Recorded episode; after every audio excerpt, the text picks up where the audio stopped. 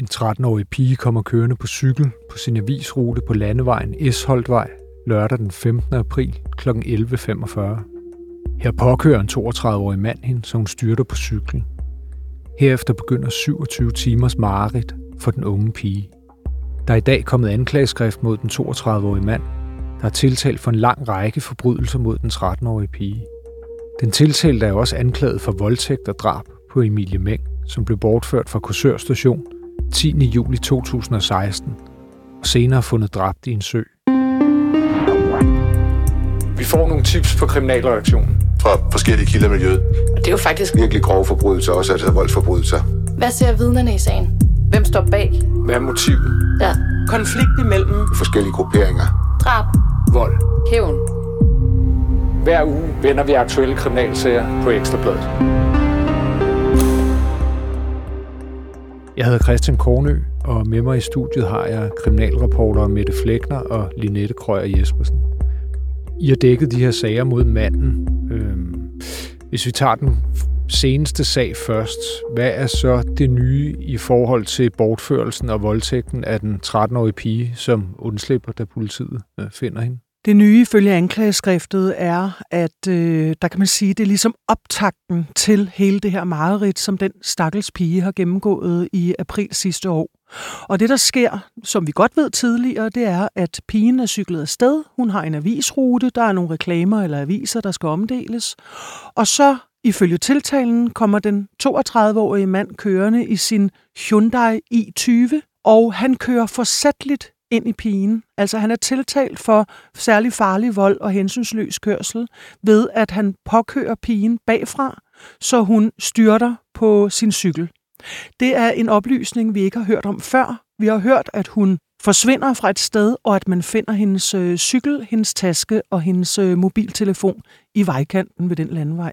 Ja, og det var på daværende tidspunkt gik en større eftersøgning i gang om altså det her med, at man fandt mobiltelefonen sammen med cyklen og det her, øh, så var der nogle alarmklokker, der begyndte at ringe. Det vi ikke har vidst øh, i, i sigtelsen mod manden eller øh, sagens omstændigheder endnu, det er, altså han påkører hende, hvordan får han hende egentlig med i bilen? Og øh, der er det så, at hun bliver tvunget ind i bilen, blandt andet i liggende i bagagerummet, hvor han kører rundt med pigen, og at hun i af flere omgange er bundet med øh, gaffetape og med ræb og med strips, og der bliver hun så transporteret rundt. Hun er to forskellige steder under det her fuldstændig gruopvækkende fangenskab, hvor at hun bliver udsat for vold og også voldtægt. Der er jo en del detaljer i det her meget øh, detaljerede anklageskrift, som, øh, som vi vælger ikke at omtale i, i den her udgave afhørt, fordi det er, det er simpelthen for forfærdeligt at gengive, at sådan en ung pige er blevet, blevet udsat for det. Hvad er han ellers tiltalt for, den 32-årige? Det har jo været fremme, og det kom frem i sidste uge, at han er tiltalt for at ville dræbe den 13-årige pige. Det mener anklagemyndigheden. I anklageskriftet, som vi så har fået i dag, der er det penslet lidt mere ud på den måde, at øh, der står, at man mener, han ville dræbe pigen, formentlig ved kvælning på et ukendt tidspunkt. Men at det mislykkedes, da politiet trænger ind i huset, og det gør de jo dagen efter pigen er blevet bortført, altså om søndagen kl. 14.48. Det interessante her er selvfølgelig, hvordan anklagemyndigheden har tænkt sig at bevise, at han havde fortsat til at dræbe hende, når det jo altså mislykkedes ved, at politiet de trængte ind i huset. Og det er selvfølgelig noget af det, som øh, ikke er kommet frem endnu, som bliver interessant under retssagen. Det, der er lidt kryptisk ved det, det er, at der ligesom ikke står penslet ud, at, at, at han var i gang med, hvis I kan følge det. Altså, han Mm. var i gang med at kvæle hende, da politiet mm. trænger ind. Det står mere blødt formuleret som, at han formentlig ved kvælning mener man, at han vil dræbe hende på et ukendt tidspunkt. Men så er det, at politiet kommer til. Øh, der er også konfiskeret en lang række effekter hos, øh, hos denne her mand. Hvad, kan I sige noget om det? Ja, det er jo en meget lang liste. Altså, der er i alt øh, 147 kosternumre, som øh, politiet de vil have konfiskeret. Og man kan måske bare lige sige, at det, som kommer på en øh, kosterliste, det er også øh, øh, udpenslet i straffeloven. Altså, det er genstande, der har været brugt eller bestemt øh, til at bruges ved en strafbar handling, eller genstande, der er frembragt ved en strafbar handling, eller genstande med hensyn til, hvilke der i øvrigt er begået en strafbar handling. Så man kan sige, at vi kan i hvert fald konstatere, at det her det er nogle effekter, som politiet de mener på en eller anden måde har en øh, relation til de forhold, som han nu er blevet øh, tiltalt for. Og det er jo blandt andet øh, hovedpudebetræk. Øh, det går jo så også igen i forholdet med den 13-årige, som ifølge tiltalen har fået et hovedpudebetræk over hovedet på et tidspunkt. Der er også øh, masser af strips på listen. Der er også øh, nogle våben. Lidt usædvanligt, så er der også to håndskrevne noveller. Øh, den ene, den øh, skulle hedde det har været en dag ud over det sædvanlige, og den anden øh, hedder Jeg havde set frem til denne dag. Og vi aner selvfølgelig ikke, hvad det er, indholdet er øh, i de her noveller, eller om det er ham selv, der har skrevet det, eller hvad grunden er til, at de skal konfiskeres, men de er i hvert fald også på listen. Men titlerne får jo en uhyggelig genklang, når man tænker, i hvilken sammenhæng de øh, er fremkommet her, og de, når de står også på den liste med, med mange af de andre øh, ja, lige præcis. koster, fordi der er jo også det, jeg bider mærke i, altså at der er en stor mængde børneporno også. Øh, og, som, og jo både af, altså både den, hvad kan man sige, mildere kategori og den øh, helt øh, grove kategori. Og det er jo nok også derfor, at politiet de har øh, nedlagt påstand om konfiskation af flere bærbare computer. Og så udover det, og det er jo selvfølgelig også, som vi kommer ind på, at der er masser af detaljer i den her sag, som vi ikke kommer ind på. Og det er egentlig også derfor, at vi heller ikke fuldstændig udpensler, hvad det er, der står på den her konfiskationsliste. Og det handler jo fuldstændig overordnet set om, at vi har en 13-årig pige, som skal øh, fortsætte med sit liv og leve videre. Øh, så, så der er mange detaljer, vi har udladt at, at bringe. Og faktisk i dag fik vi også en mail fra pigens bistandsadvokat, hvor der var sådan en ganske lille kortfattet respons på det her hårdrejsende anklageskrift, øh, og han, øh, han skrev til os, at øh, pigen selv har læst anklageskriftet, og han har siddet og gennemgået det med hende. Og så siger han også, at det er jo nogle meget voldsomme tiltalepunkter øh, i relation til hende, og det er en meget voldsom læsning, og at det naturligvis er en ubehagelig påmindelse omkring øh, overgrebet. Og så beder han om, at hans klient har brug for offentlighedens forståelse for, at hun gerne vil kunne se fremad og fokusere på at fortsætte sit almindelige liv som skolepige med venner, familie og fritidsarbejde, uden at hun nødvendigvis hele tiden, også i sit daglige liv, skal konfronteres med de her detaljer, og hvor der altså er rigtig mange detaljer, vi har udladt på Ekstrabladet. Ja, det er jo den her balancegang, vi skal have i forhold til, at sagen skal jo både dækkes, så hvad kan man sige, at, øh, at øh, retssikkerheden også øh, bliver opretholdt for den øh, tiltalte, hvis vi skal op, helt op på den høje hest.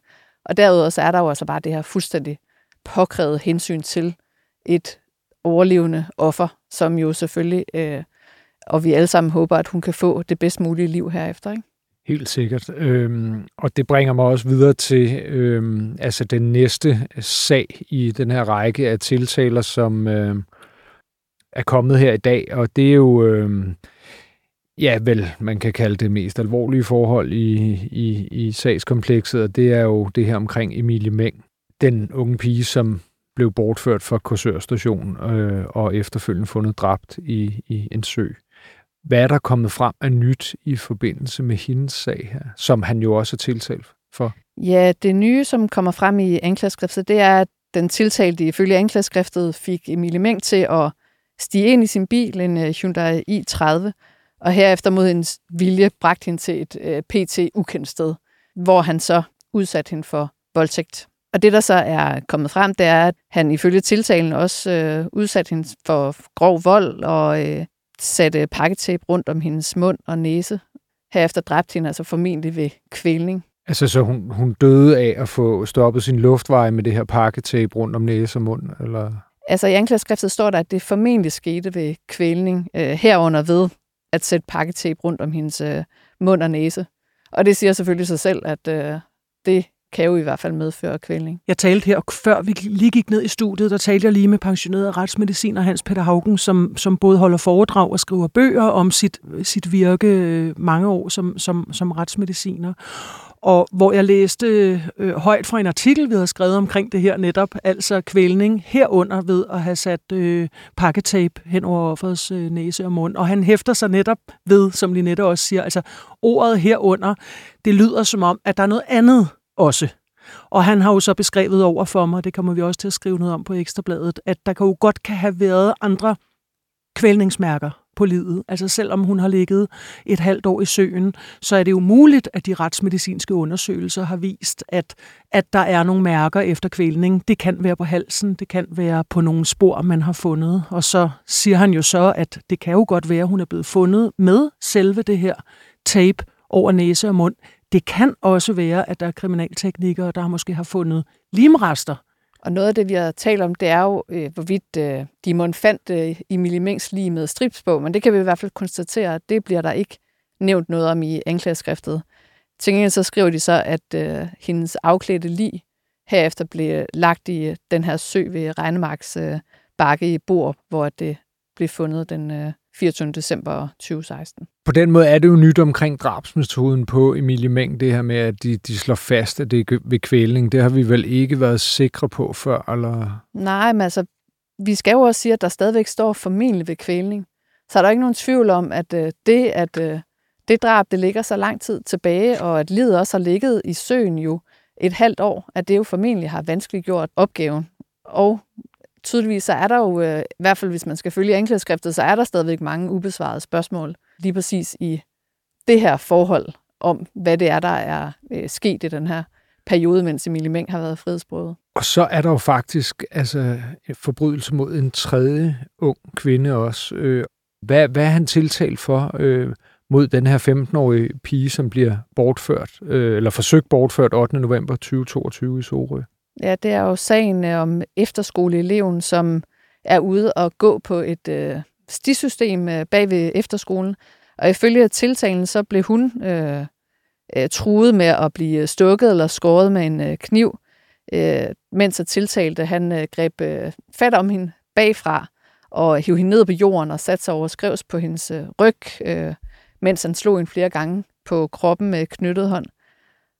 Og så er han også tiltalt for at have øh, altså sat sig på hendes ryg og have påsat hende øh, strips omkring øh, håndledene, hvorefter han rejste hende op og holdt hende for munden, og så førte hende hen over marken. Og så står der anklageskriftet i den hensigt at få hende ind i sin bil, der holdt i nærheden. Og det er jo formentlig det her, øh, her vi skal finde det her med forsøg på langvarig frihedsberøvelse, at anklagemyndigheden mener altså, at øh, han havde til hensigt at få hende ind i sin bil og øh, køre væk, og hun var altså iført øh, strips. Og det, der så gør, at øh, det her det mislykkes, det er, at den øh, 15-årige pige, hun øh, skriger op, hvilket får den tiltalte til at, til at opgive sine planer, og så i stedet for ligger hende på jorden og beder hende om at tælle til 10, hvorefter at han selv løber væk. Så lykkeligvis bliver det her kun ved et øh, forsøg. Det man kan se også med det her, det er jo, at øh, i det danske retsvæsen, der straffer man jo hensigten, altså det her med, at han har til hensigt at frihedsberøve hende, og det er det, han er tiltalt for her. Sagen mod den 32-årige mand, som nu er tiltalt i de her tre, tre enormt alvorlige sager, er jo, er jo heldigvis meget, meget usædvanlig efter dansk standard. Har man overhovedet noget, man kan sammenligne med her? Altså, jeg vil jo nok sige, at det nærmeste, vi kommer, det er et meget, meget berømte sag om Amagermanden.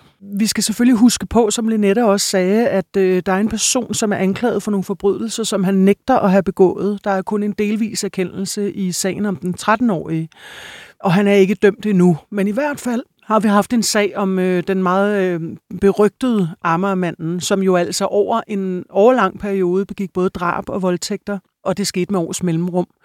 Øh, og han blev afsløret ved sit sidste forhold, altså sit sidste angreb på en ung kvinde. Det var en kolonihaveforening på Amager.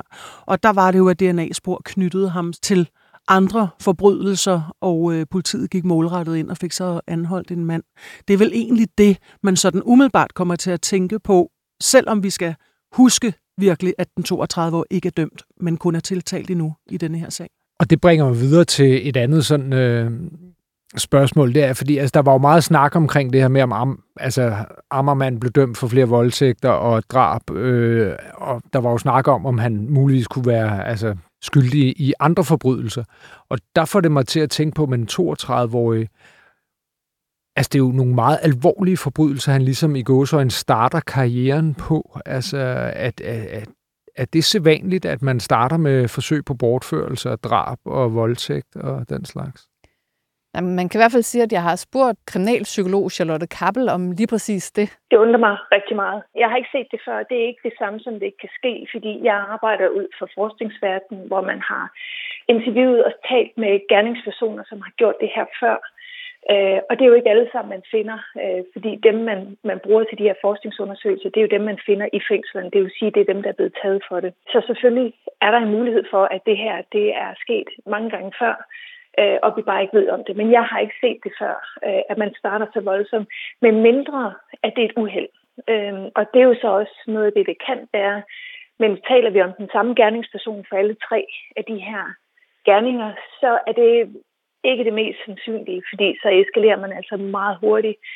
Øh, for ellers så vil et drab på den første person, man ligesom kommer i nærheden af, det jo typisk være en stalker eller en sædlighedsforbryder, der gør mindre ting, øh, som er kommet til at dræbe ved et uheld. Og så vil man også kunne se det på livet, at så er det ikke specielt voldsomt tilret. Der er jo også en tidsmæssig pause på seks år fra drabet og så til det næste forhold. Er det usædvanligt? Ja, man kan sige, det man jeg ofte har set, det hører endda til sjældenheder, men det jeg ofte har set, det er, at der går måske maks et år, måske halvanden imellem hver forhold. Øh, og det er simpelthen noget, at det er, når en trang kommer op i de her gerningspersoner, de får et eller andet behov for et eller andet, så er det, de begynder at pakke ting i bilen, eller begynder at forberede sig og købe ting ind til det her. Og så er det ikke, fordi de nødvendigvis har bestemt sig, at øh, på mandag kl. 10, så skal det ske, men så har de det liggende og har det klar til, når de så også finder øh, et offer, de kan bruge. Øh, men umiddelbart, så vil jeg, ja, så vil jeg bestemt sige, at det er sjældent, man ser, at der går så lang tid imellem. Og sådan sagde altså kriminalpsykolog Charlotte Kappel. Og hvad skal der ske nu i sagen mod den 32-årige? Først og fremmest så skal øh, forsvarsadvokaten og den 32-årige sammen øh, beslutte, om øh, de vil fravælge et nævningeting. Det er sådan, at sagen er berammet til at skulle øh, foregå ved retten i Næstved fra den 14. maj, og der er afsat hele 18 dage til sagen. Det er ikke nødvendigvis, at de bruger alle de dage, men det er i hvert fald for, at man har reserveret tid i retten. Men det er sådan, at øh, den tiltalte i en sag har mulighed for at fravælge nævninger, så det kun er domsmænd, der skal dømme ham. Og det er noget, som hans forsvarsadvokat og ham nu skal tage stilling til her i løbet af de kommende par uger. Og er det usædvanligt, at der er afsat altså 18 dage til, til en sag af den her type? Det er i hvert fald øh, mange dage, og øh, vi skal huske på, at netop fordi der er en benægtelse, altså han, han nægter det meste af det, han er tiltalt for, så er det jo anklagemyndigheden, der skal have, øh, som har bevisbyrden, og som skal føre de ekspertvidner og de tekniske spor, der er i sagen, og få sammenkædet et mønster, som de mener holder mod denne her mand, og den slags tager tid. Og så kan man sige, at der er jo forskellige ting, man skal igennem i løbet af sådan en retssag, fordi at der er selvfølgelig både den tiltaltes forklaring, hvis han vil afgive forklaring. Man har jo ret som, til som tiltalt øh, at vælge ikke at afgive forklaring. Så i den her sag, der er der jo netop også to øh, overlevende forurettede, om man så kan sige, som jo er forurettet for en seksuel forbrydelse ifølge øh, anklageskriftet. Og det er jo ikke sikkert, at vi kommer til at høre deres forklaringer, fordi de har ret til at bede om at afgive forklaring for lukkede døre, og man kunne muligvis også forestille sig, at den 13-åriges forklaring øh, bliver spillet øh, på video, altså at hun bliver afhørt af en, øh, af en børnesagkyndig hos politiet, der... Ja, så de sparer hende for at møde op i retssagen og sidde og kigge ham i øjnene, øh, når hun skal afgive forklaring, men simpelthen bare altså, laver et indretteligt afhøring øh, hos en, en politimand, som så bliver afspillet. Ja. ja, det er præcis. Og så noget af det, jeg jo selv ser meget frem til, det er jo at høre mentalundersøgelsen for den 32-årige. Altså, vi må jo igen understrege, at han øh, nægter sig skyldig, og et anklageskrift er jo ikke det samme, som øh, han også bliver dømt for det, som der er rejst tiltale for. Men det bliver da meget, meget interessant at høre, hvad det er for en øh, type mand, vi øh, har med at gøre. De øh, karakteristika, som vi har hørt det til videre, det er jo øh, en til sydenladende ret øh, almindelig mand. Måske sådan lidt sådan en øh, loner-type, men jo ikke en, der sådan stak vildt meget ud. I hvert fald noget, der står i øh, stærk kontrast til det, som vi kan læse sort på hvidt nu i det her anklageskrift. Ja, og sagen øh, begynder jo som sagt den, den 14. maj, og vi kommer jo helt sikkert til at, at følge den her. Tak til Rasmus Søgaard for at producere programmet, og tak til jer for at lytte med derude.